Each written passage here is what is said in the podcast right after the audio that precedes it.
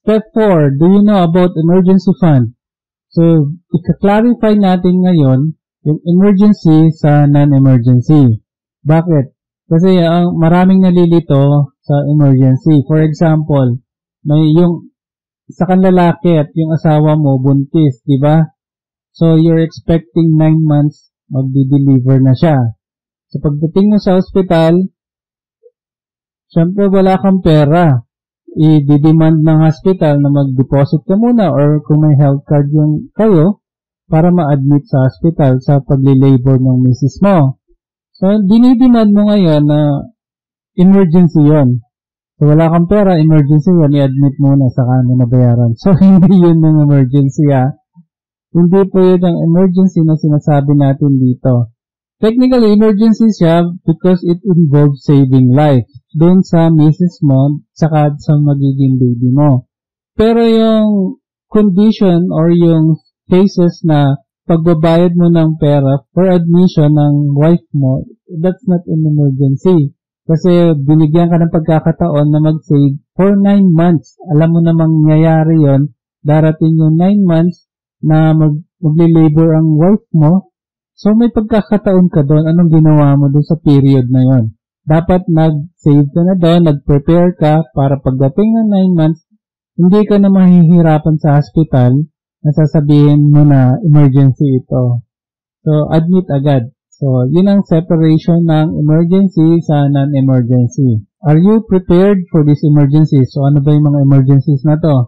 Number one is loss of job or income. So, pag nawalan ka ng trabaho, wala ka na rin income. But by the way, there's no such thing as job security pala ha. Kahit na, maganda yung position mo sa sa isang company, pero dumating yung panahon na hindi na maganda yung performance mo, automatically magkakaroon ka ng evaluation. So sa evaluation na yon, failed yung result ng evaluation mo. Gagawin ng company is, syempre, tatanggalin ka na nila. So there's no such thing as job security. Another one is kahit na masipag ka, kahit na lagi kang pumapasok, nag-overtime ka palagi, kung ano ang sabihin ng boss mo, pumasok ka, kahit holidays. kahit holidays pa, no? Pero darating ang panahon na magkakaroon ka ng sakit, hospital ka, siyempre sasagutin ka ng company kasi may privilege card ka na health card. Sagot ka ng company yon. Pero certain period lang. Pero pag na-exhaust mo na lahat yung privilege mo sa health card mo, paano na extended time for hospitalization? Sinong gagastos ng expenses na yan? Ang gagawin ng company, it's either forced resignation or early retirement. Bakit? Kasi nga, liability ka na sa company. Instead na bibigay ka ng income sa company, eh, puro ka expenses pa sa company. So, ganun na mangyayari sa inyo. So, there's no such thing as job security. Number two, ito nga yung sinasabi ko, hospitalized for extended time. Nawalan ka na ng trabaho na-hospital ka pa, wala ka pang income. So, sabihin na natin may one month salary na savings ka doon. So, one month na hospital ka, panggastos mo lang sa bills sa hospital mo. So, ngayon, paano yung extended time na second month, third month? Paano yung pambayad mo doon? Tsaka paano yung panggastos mo sa family mo? Saan tayo kukunin? So, dapat may emergency fund tayo. Project debt, ikaw ang breadwinner sa family hindi naman natin alam kung kailan tayo kukunin ni Lord. Wala naman tayong kontrata.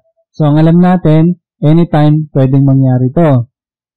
On the process na magkaroon ka ng emergency o certain project debt, before ka iburol o ilibing, dadaan ka muna ng hospital. So, hospital, tatagal ka doon, magkakaroon ka ng expenses pa. So, unfortunately, inabutan ka na rin doon sa hospital. So ngayon, ibuburol ka na at ililibing ka na. On the process na yon, magkakaroon ka ng expenses. So sa expenses na yon, may emergency fund ka ba para pagkagastusan yon? So napakalaking issue talaga yung expenses dito on the process na yon. Mas worse is, ikaw na breadwinner na wala ka sa picture, anong fund ang maiiwan mo sa family mo para makapagpatuloy sila ng pamumuhay pa? So that's the big question and that's the big problem na talagang kailangan natin solusyonan. So emergency fund, separate to sa savings fund. Kadalasan, yung kadalasan ng Pilipino, yung savings at emergency fund, magkasama. So, pag nagkaroon ng emergency fund, ang kinukuha yung savings fund. Kasi magkasama nga sa isang bangko lang. So, dapat separate sila. Last is catastrophe. Pag nasiraan ka ng bahay, nagkaroon ng bagyo, di ba? Nasira yung bubong mo. So, saan ka kukuha ng pagpaayos nun? Doon sa savings fund o emergency fund? Siyempre sa emergency fund. So, kadalasan nga, magkasama yung savings at emergency fund, kaya nauubos lahat. So, separate dapat yon. So, paanong solution ang gagawin natin o paanong strategy ang gagawin natin? Ganito lang kasimple.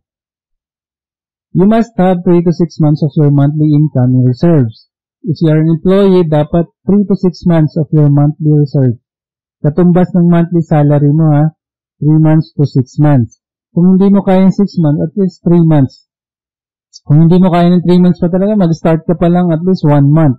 1 month of your salary mag-reserve ka until makuha mo yung 6 months na recommended. So this sa employee ito ah, pero if you're a businessman, dapat 1 year onwards yung reserves mo. Bakit? Kasi mas malaki ang expenses ng businessman kaysa sa employee. So napakasimple lang to. Example natin, if you're receiving 20,000 monthly salary, multiplied by 6, which is 6 months, 120,000. 20,000 ha, salary mo 6 months, then ito dapat yung, yan dapat yung emergency fund mo. Kung 3 months naman ito, multiplied by 3 mo lang, 20,000 times 3, magkano lang yan? 60,000. So, 60,000 yung emergency fund mo. So, napaka-simple lang yan ha. 3 to 6 months of your monthly income reserves. Okay? Very simple. Sundin lang